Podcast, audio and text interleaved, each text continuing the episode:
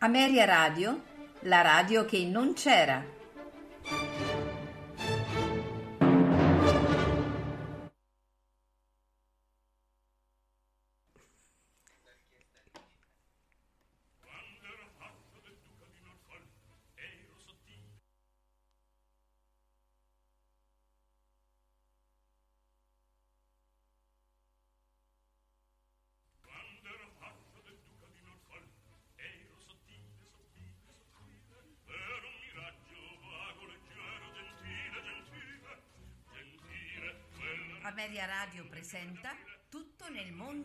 Burla, stasera all'opera, con Massimiliano Samsa, Valerio Lopane e Paolo Pellegrini.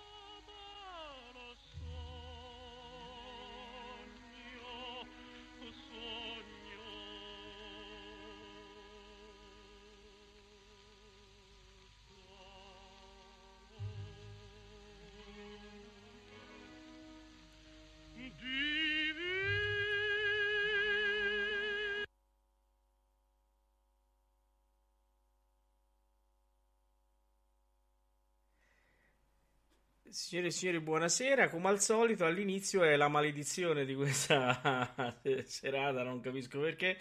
Eh, abbiamo sempre il blocco, e ecco già vedo di là fi- su- sull'acuto finale. sull'acuto finale, ma noi lo recuperiamo Ah, assolutamente. Eh, va no, no, però va rimesso, eh. No, no, lo mettiamo assolutamente, assolutamente, perché non non possiamo, è... non no. possiamo, non possiamo. Bene, allora, prendiamo, lo strumento tecnico lo buttiamo nel primo fiume perché Beh, mi arrivi Beh, tu, tu, tu lo puoi Eh. buttare nell'Adige, sai, io, io ho il fiume Io che si chiama. Noncello, ti rendi conto? Il fiume di Pordenone è il Vabbè, Noncello. se vai un po' più là il Piave a- a- a- ad ovest e, Sì, e ma- il- l'altro e Il l'Isonzo a destra però, quindi- ma- Il problema è che l'Isonzo, come il tagliamento, che voi non siete, siete pratici delle, delle, don- delle donne de- delle terre friulane, è tutto sasso. ecco. Cioè ci sarà Sì, un piscinito, un piscino di acqua. Ah, va così. bene, allora Comunque, comunque, eh, lo strumento tecnico va preso anche, eh, così. E si all'applicato sfracella sulle pietre. Allora, Cioè, Eh, vi dico una cosa, Viene- scegliete o tutta intera eh, o, oppure il finale. Aspetta, che, eh, che volete? Finale o intera? fa finale, dai. Andiamo Finale, finale, dai. via. Ecco, vado, eh.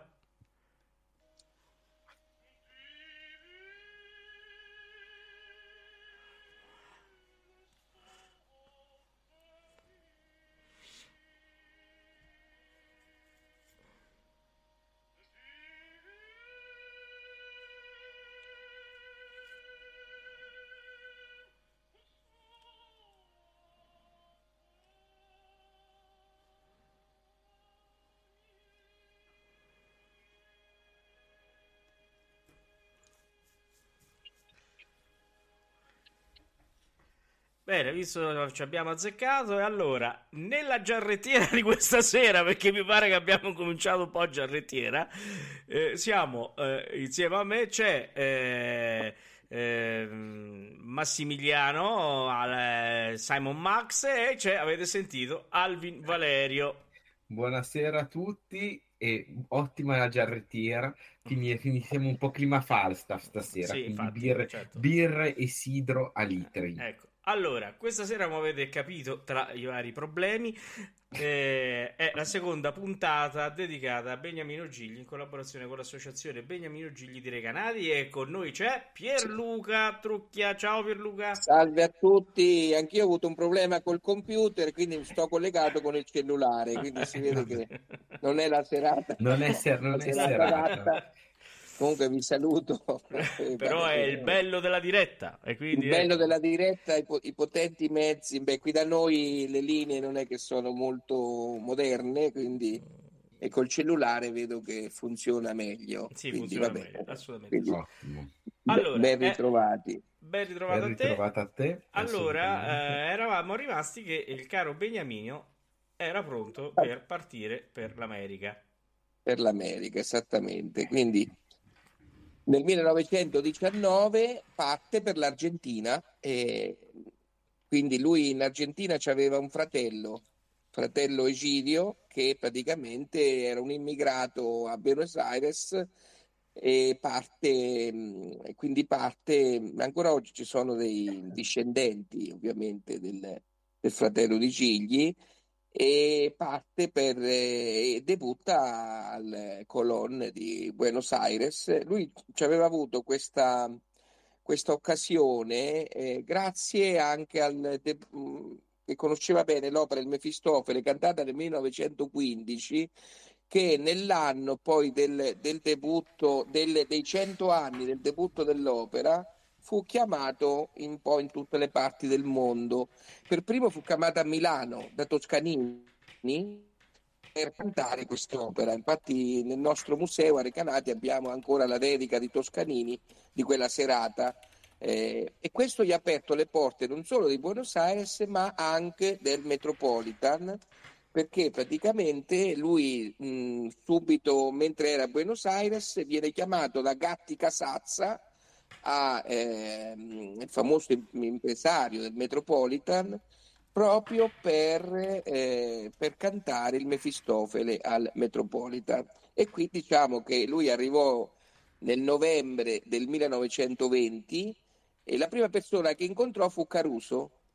Incontrò Caruso il giorno dopo che gli fece anche un... Caruso era un vignettista, un ritrattista e gli fece anche il- la caricatura che vi volevo far vedere, eh, ma eh, purtroppo il computer è andato in palla, e non so se si vede dal cellulare, eh, eccola qui, non so se la vedete. Sì, sì, come no, perfettamente. E questa qui è la caricatura che Caruso eh, fa a Gigli eh, proprio all'arrivo, arriva a New York, lui arriva il 4 novembre, aveva un contratto solamente di un paio di mesi, eh, proprio chiamato da Gatti Casazza, e che poi ovviamente, eh, considerato che eh, Caruso era malato, eh, lo dovette sostituire eh, prima un, nel, nel, nell'Andrea Chenier eh, e quindi da lì debutterà fino al 1932 ininterrottamente a tutte le stagioni del Met praticamente. Lui aveva un contratto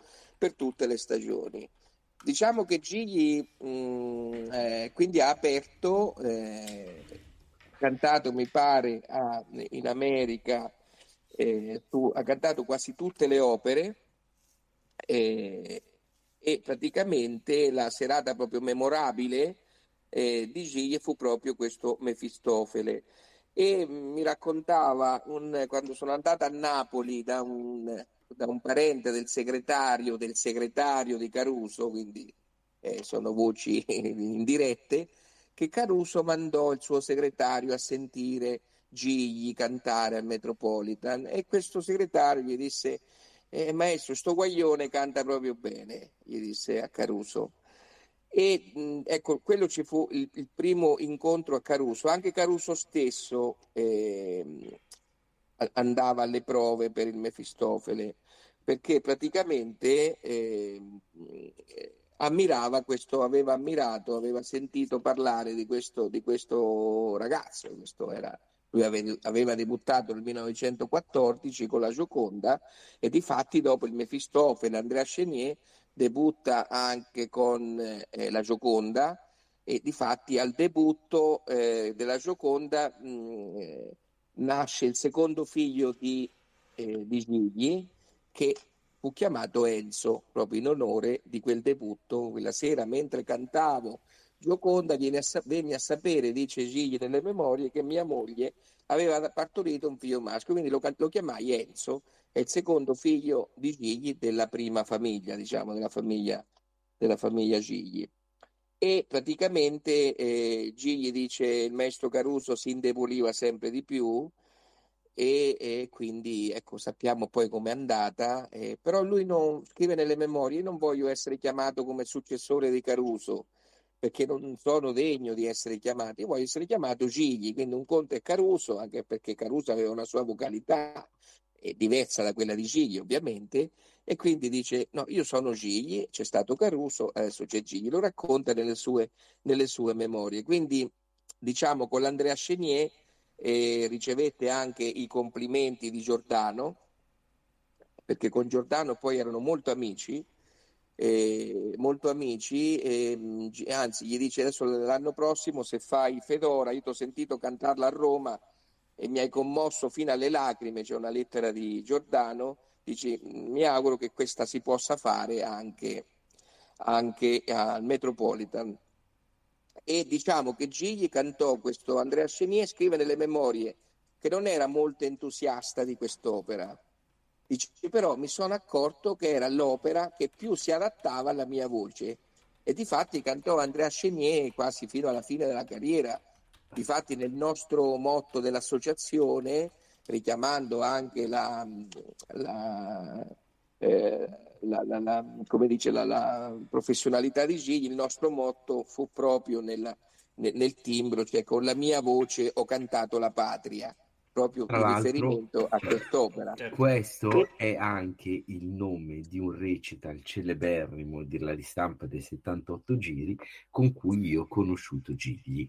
Ah, quindi ecco, Cioè, e la, noi ce la- l'abbiamo la- come la- mo- la Emi proprio di- ho cantato la patria e c'era appunto sì fui soldato evidentemente ero da bambino l'ho proprio conosciuto con questa questa incisione Beh, e allora io che ne dite di andare a sentire l'improvviso?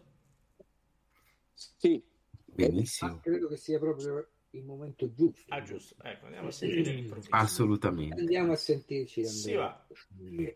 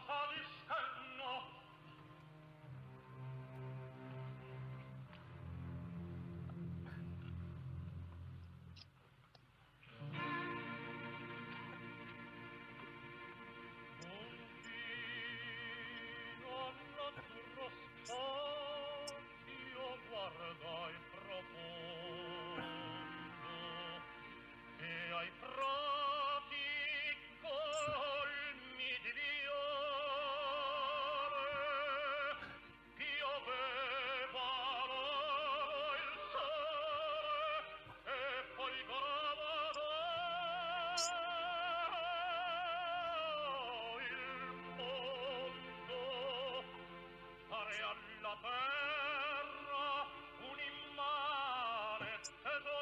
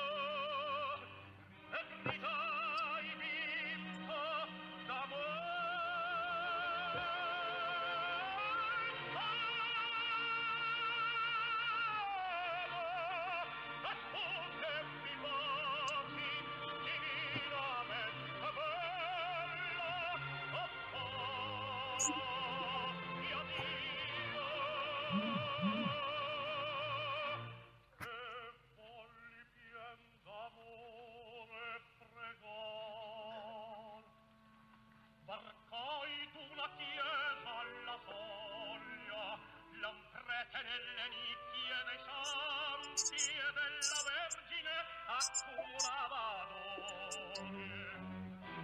E al sardonecchio un frevolo vegliardo in chiedeva pane la mano. Degli abituri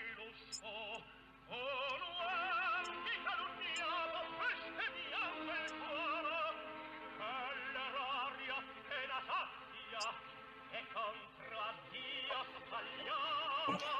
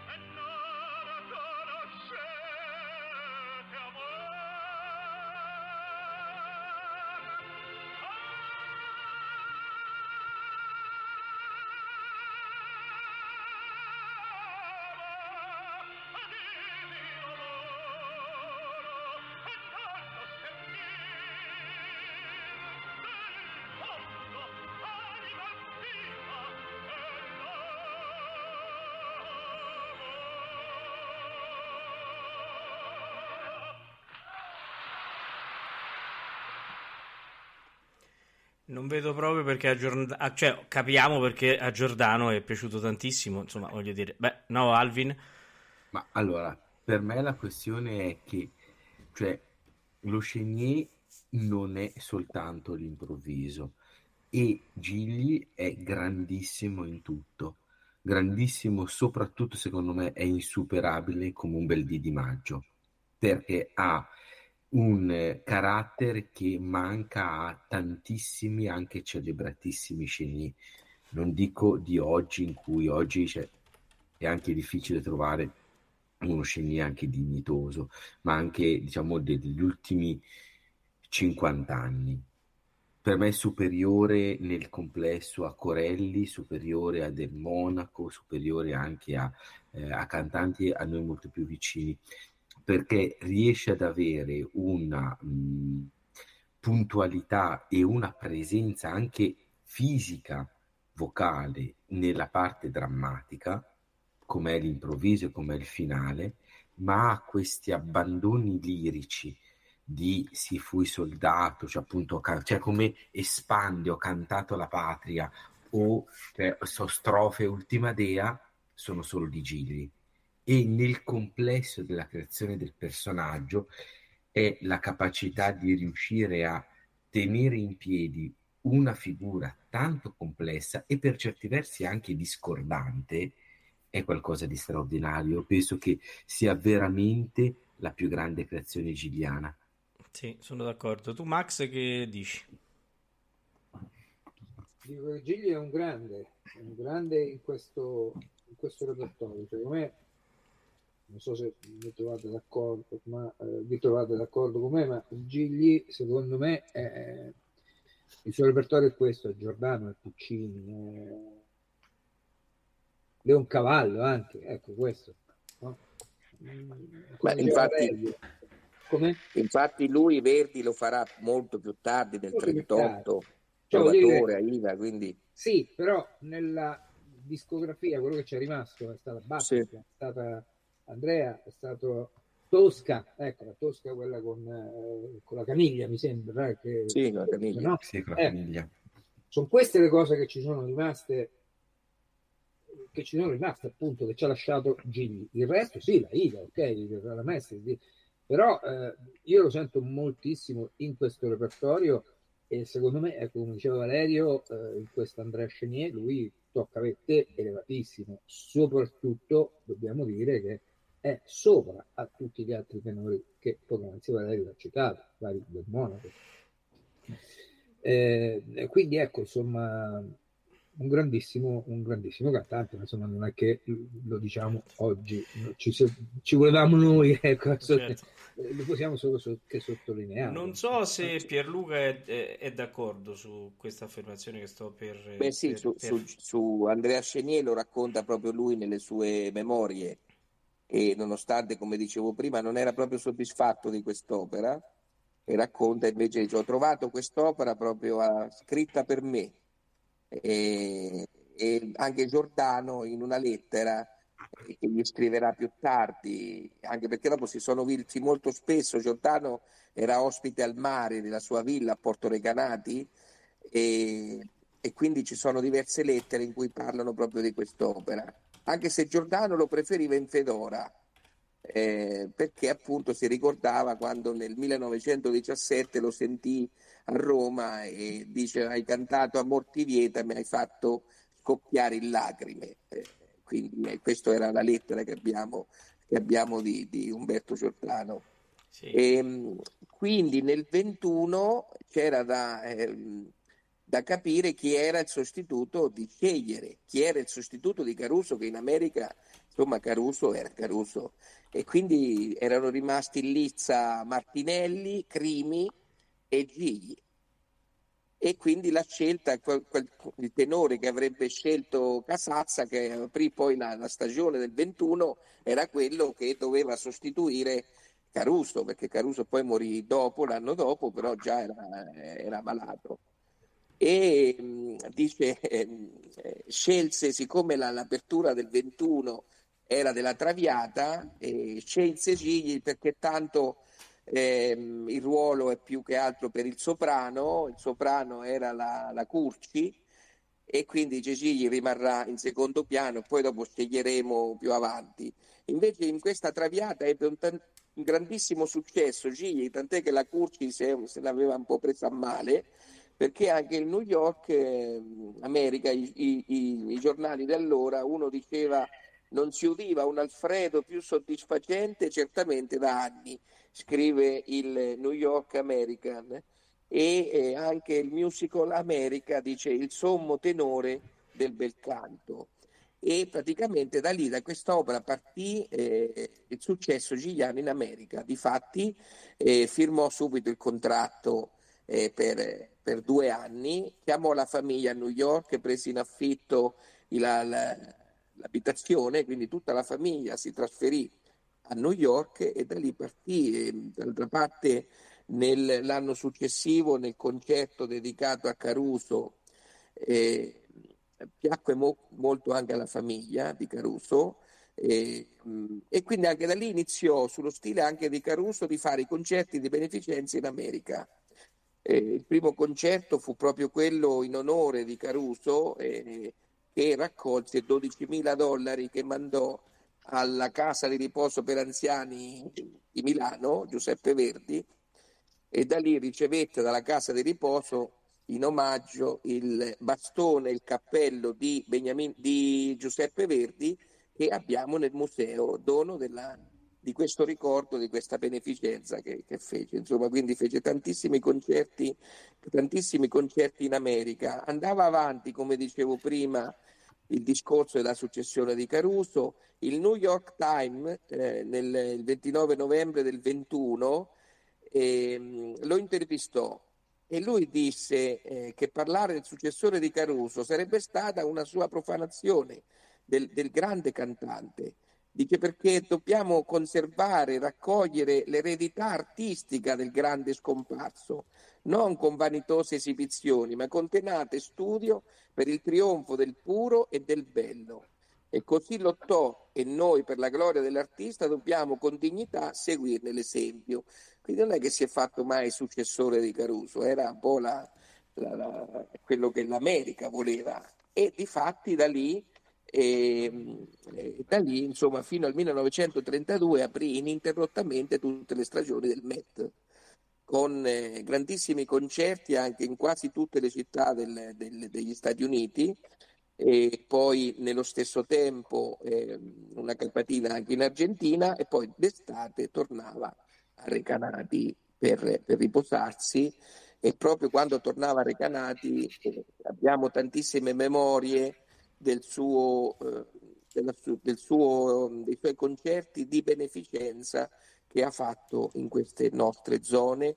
Eh, ci sono diversi ospedali, diverse case di riposo dove c'è la lapide, qui Beniamino Gigli cantò per beneficenza, eccetera. Quindi in quasi tutti i comuni della mia zona, eh, in particolare nel 24, 25, non c'è quasi tutti i comuni qui della provincia di Macerata Gigli ha cantato per beneficenza, quando raccoglie 10.000, quanto 20.000, quanto 30.000 lire. Insomma, lui era anche molto pericoloso perché dall'America chiamò anche eh, la, la, il suo segretario Grossi, chiamò il suo maestro Rosati, che era il maestro di conservatorio, eh, il baritono Rosati, che era stato suo insegnante al Conservatorio Santa Cecilia e da lì, ecco, grazie a queste scelte, noi abbiamo tutta la rassegna stampa gigliana con tutti i concerti e tutte le esibizioni in America raccolte in una bellissima eh, rassegna stampa di 115 volumi con tutti i ritagli di giornale originali dell'epoca che praticamente sono consultabili, eh, sono consultabili nell'archivio che abbiamo, che abbiamo Recanati. Bene, Quindi, eh... sì, dimmi. No, io mh, dicevo che per ascoltare un altro brano di Beniamino Gigli in modo che eh, l'intervalliamo sì. un po', eh, vado a, a esaudire un desiderio di Alvin, eh, esatto. che era quello di ascoltare Il sogno della Manon di Masnè.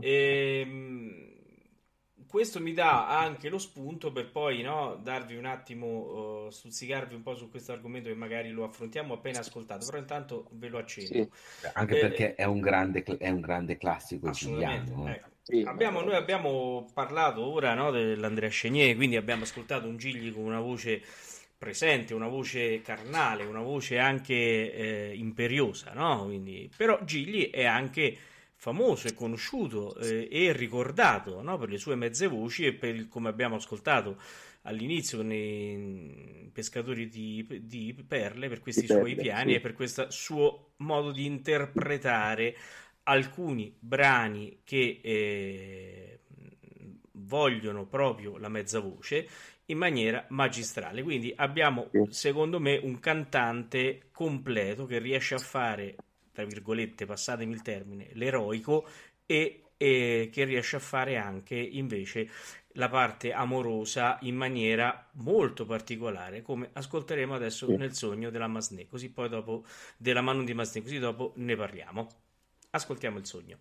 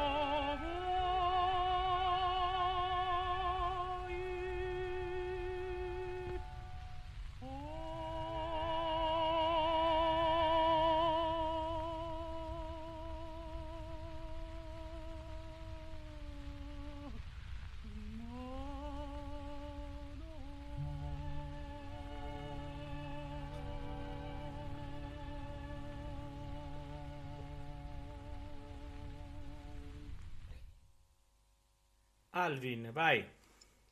Allora, la scelta è mia e eh, devo dire che considerando anche il fatto della traduzione italiana, tutti i limiti, quello che volete, è talmente mh, adeguato il timbro alla condizione veramente sognante, una tecnica agguerritissima, non c'è un suono che esca meno che meraviglioso un sapore mh, mm, mm, malinconicamente dolce che è solo suo e io penso che sia una delle più alte vette interpretative di sempre, al di là di, di Gigli, è proprio una questione trasversale.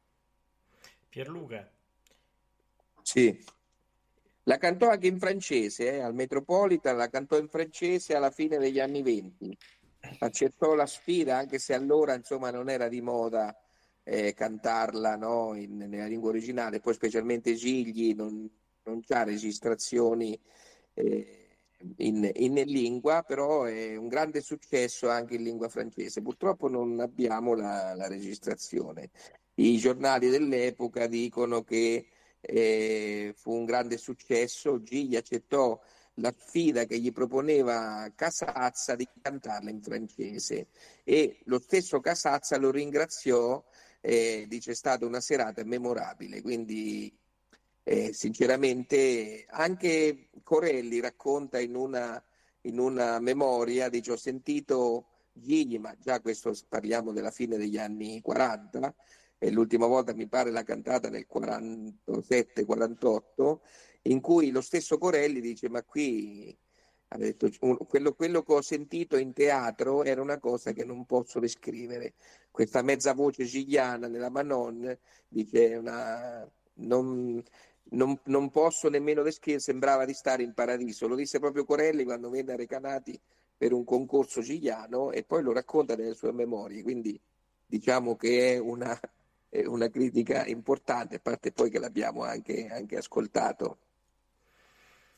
Bene, allora andiamo avanti Pierluca, seguiamo un po'. Beh, avanti, il successo poi ininterrotto, 24-25, nel 24 fu nominato vice capo onorario della polizia di New York, con tanto di stella e con il diritto di superare i limiti di velocità all'interno della città. Abbiamo anche qui il diploma di allora e lui eh, aveva la sua scorta personale di poliziotti che lo seguiva e addirittura quando arrivò a, a San Francisco eh, fu proprio preparato un picchetto d'onore di poliziotti che lo salutavano come ufficiale, diciamo così, tra virgolette, della, della polizia.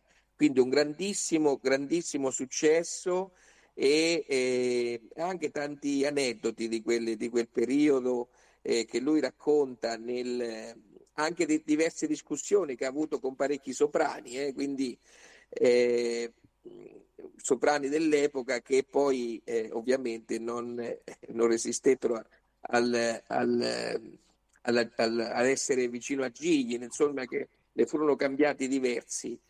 E ehm, tra l'altro poi in America parecchi concerti li fece, li fece col suo maestro personale, era diventato il suo maestro personale il maestro De Curtis quindi fu il suo pianista e il suo maestro in parecchi, in parecchi concerti, e quindi era, era, era seguito da, da, questo, da, questo, maestro. Senti, e quindi, Luca, hai, hai, parlato di aneddoti, beh, raccontacene qualcuno. Beh, un aneddoto, ad esempio, nella Fedora, eh, eh, praticamente non, non, but, cioè, no, buttò, insomma, lui dice, non ci eravamo messi d'accordo col soprano e io, io facevo come sul, sul libretto, diedi un piccolo urto alla, al soprano che cadde nella buca dell'orchestra. e Gigli stesso racconta, dice, ma io non mi sono nemmeno accorto, forse è il soprano che si era slanciato troppo, dice le memorie, e io non sono colpevole. La diva, che era la, la, la Gerizza, la soprano Gerizza, aveva eh, riportato leggere lesioni accusò Gigli di essere di aver tentato di assassinarla e, e, chiese a suo marito di, rif- di, difendere il suo onore in duello. Ah. E Gigli dice: Meno male che questa cosa poi non ebbe luogo perché eh, non era proprio l'atto Gigli col fisico né di duello, no, non ne parliamo proprio. e lo dice nelle memorie: dice alla fine e lei si offende pure che io presi più, eh, più applausi nel Lucia alle Stelle in una tosca che alla fine poi Gatti Casazza la liquidò. Eh, io adesso non conosco questa, questa soprano sinceramente, eh, però ehm, Gigli, secondo Gigli lei si era innamorata di lui, secondo Gigli, quello che scrive Gigli. E invece lei dice no, ma Gigli non eh, dice, è un tipo che non si va d'accordo e Gigli gli dice proprio nel giornale, perché dopo uscì una specie di, di, no, di gossip nei giornali dell'epoca e dice eh, Gigli all'intervistitore, dice ma io ho moglie e due figli e non voglio offenderle le donne, dice non sono abituato a offendere le donne come dice il soprano, ci fu questa specie di, di, di di gossip che uscì con i giornali. L'altro gossip, che è quello che dicevo prima, era quello della, del capo onorario della polizia. Lui racconta che eh, avevamo noi la stella di vice sceriffo che eh, insieme a tutte le altre decorazioni ci fu rubata nel 1990. Avevamo tutta una raccolta di decorazioni e di eh, riconoscimenti gigliani, tra cui mi ricordo c'era questa stella di vice sceriffo, capo onorario della polizia, che purtroppo in una mostra nel primo centenario della nascita, 1990, fu rubata insieme con tutte le che, che poi che ci fanno la gente con queste cose. Sì, vabbè. Certo, Comunque certo. Ci, ci fu rubata e abbiamo raccolto le copie da diversi paesi, ma la, quella di, di sceriffo non, non, non, siamo più riusciti a trovarlo.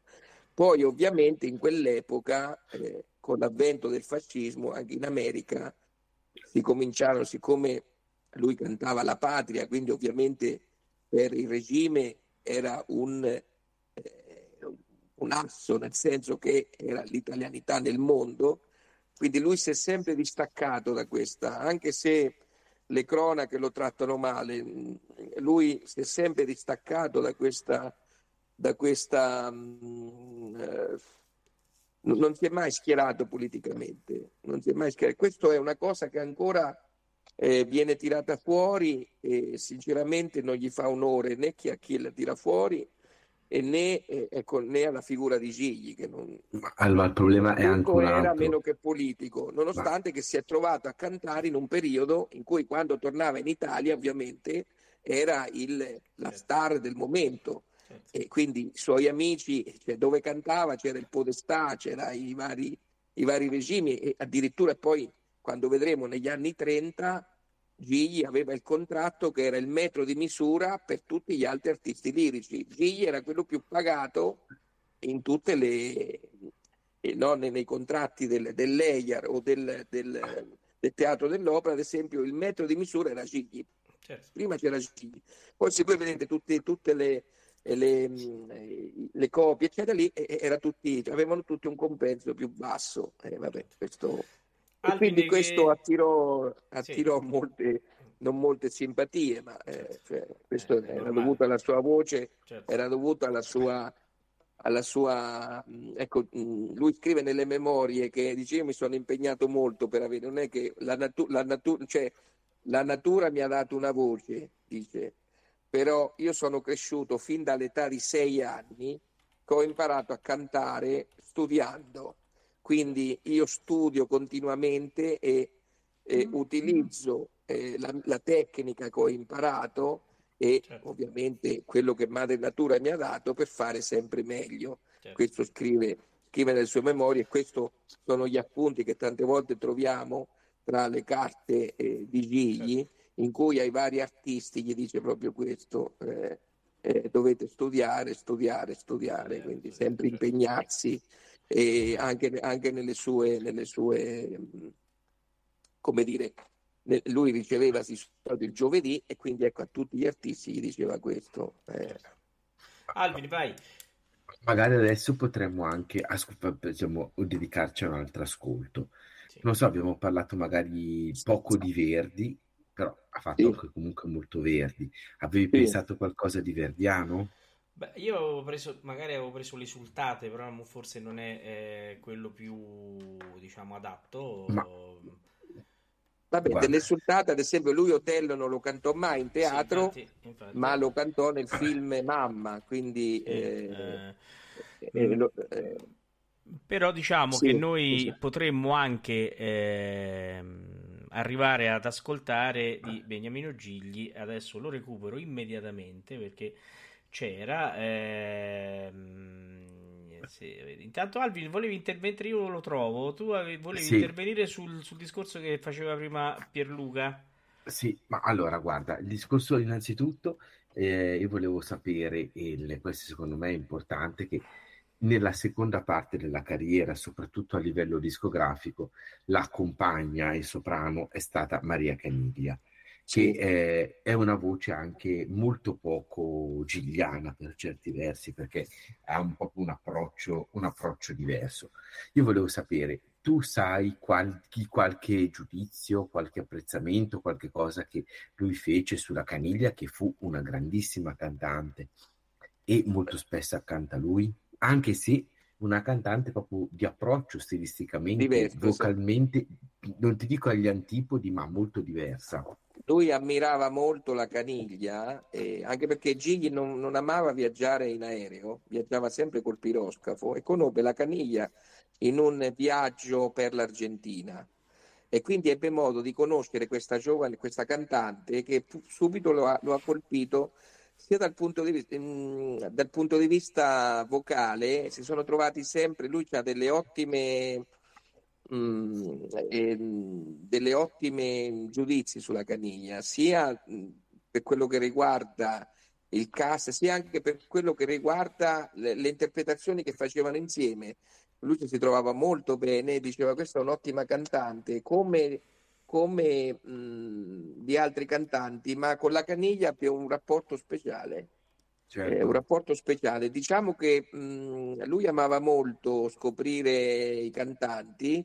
Questo ce l'ha raccontato la, la Tebaldi quando venne a Recanati lo stesso in occasione di che ovviamente la Tebaldi cantò La forza del destino a Buenos Aires negli anni 50 con Gigli e anche Gigli in quel caso ebbe mo- molte lodi per la Tebaldi ovviamente. Eh, e quindi con la Caniglia la stessa cosa, eh, aveva una profonda ammirazione per questa cantante, lo ricorda spesso nelle sue memorie e ehm, anche in diverse memorie di altri cantanti eh, riportano il discorso dell'amicizia tra la Caniglia e Gigli, certo. amicizia anche da un punto di vista professionale.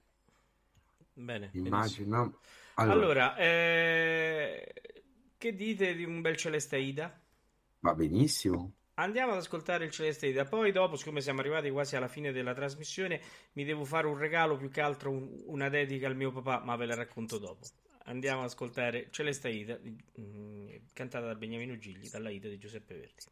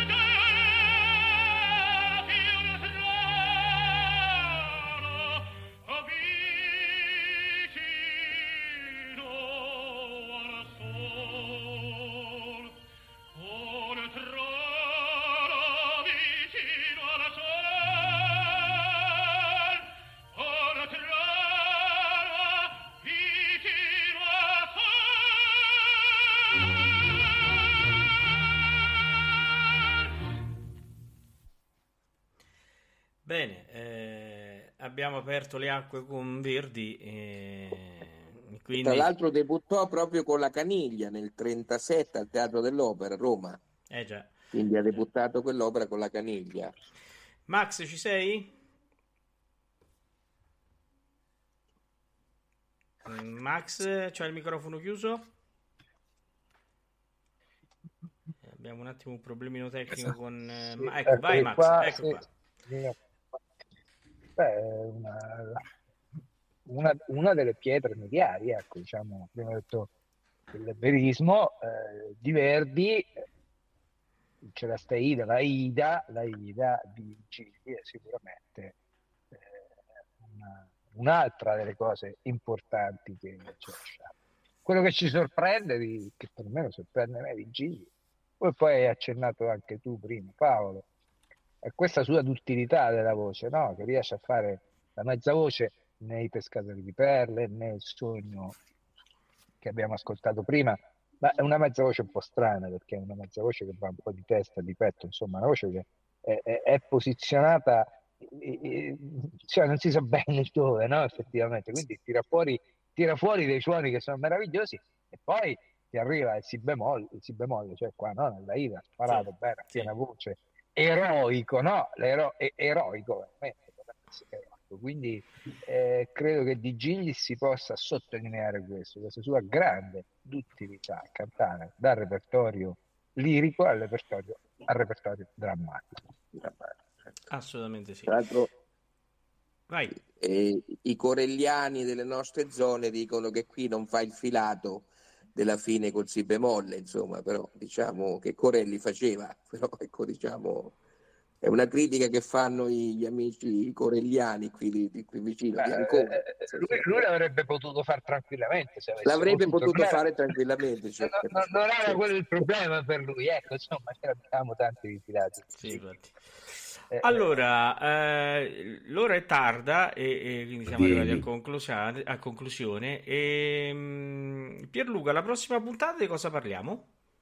Beh, si può fare la fine perché Cigli eh, us- eh, abbandonò il Metropolitan e qui c'è stata tutta una polemica che è andata anche sui giornali eh, no? e poi dopo ovviamente la carriera italiana e, poi la, la pace col Metropolitan eh, ricordiamo che poi nel 97 eh, Beniam- ci fu il Beniamino Gigli Day eh, nel cinquantenario della morte, quindi la città di New York ha ricordato Beniamino Gigli. Eh, ancora c'era un po' questa polemica che dice via dal Met sbattendo la porta, qualcuno dice per la crisi del 29, eh, però no, c'erano alt- altri fatti. Poi Gigli era innamorato dell'Italia e quindi stare in America insomma gli stava un po', un po', un po stretto, ecco diciamo così. Eh, e quindi voleva ritornare a casa. Quindi tutte le polemiche che si parlano dei soldi perché avevano, gli aveva ridotto il cachet.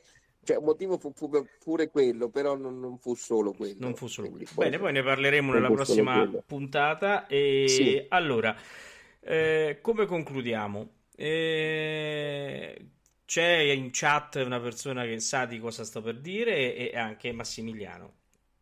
Allora, eh, il mio papà, il papà di Massimiliano e mio zio, il papà di una persona che so che è in chat, eh, amavano tantissimo e noi lo ascoltavamo, questo è il periodo, eh, diciamo siamo nel periodo natalizio, mh, mm, lo mettevano sempre la sera di Natale, noi stavamo sempre insieme, eh, l'ingemisco eh, di Beniamino Gigli della messa da Requiem. E, e, e, io questa sera vorrei proprio chiudere il ricordo di queste tre persone che sono mancate, che hanno passato a me, a Massimiliano, l'amore per Beniamino Gigli e l'amore per la, per la lirica a chi sta in chat in questo momento. Eh, vorrei proprio concludere questa puntata con l'Ingemisco. Io oh, ringrazio Pierluca e, Grazie a voi. e lo aspettiamo per la prossima puntata, quindi seguite il palinsesto. Ringrazio Alvin eh, sempre che è sempre... Eh, Ciao ragazzi, buona serata e veramente con piacere, sempre un piacere per con Pierluca.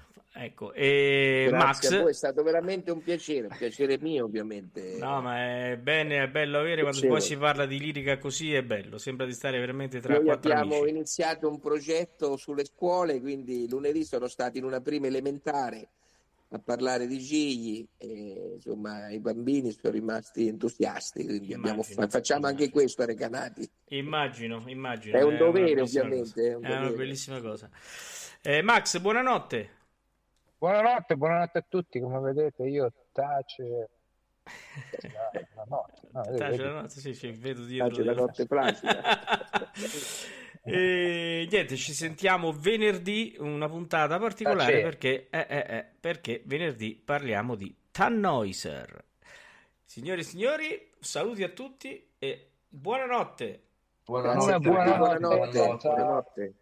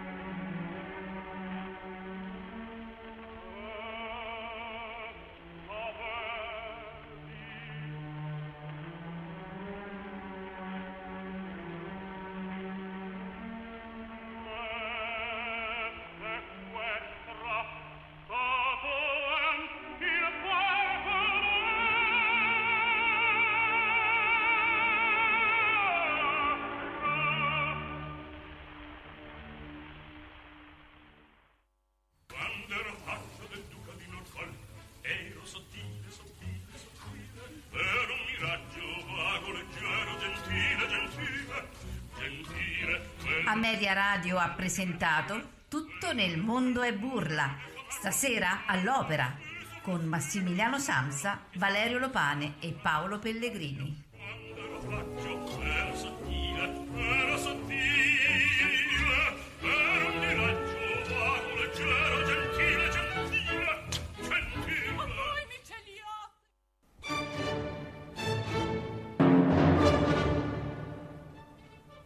Ameria Radio, la radio che non c'era.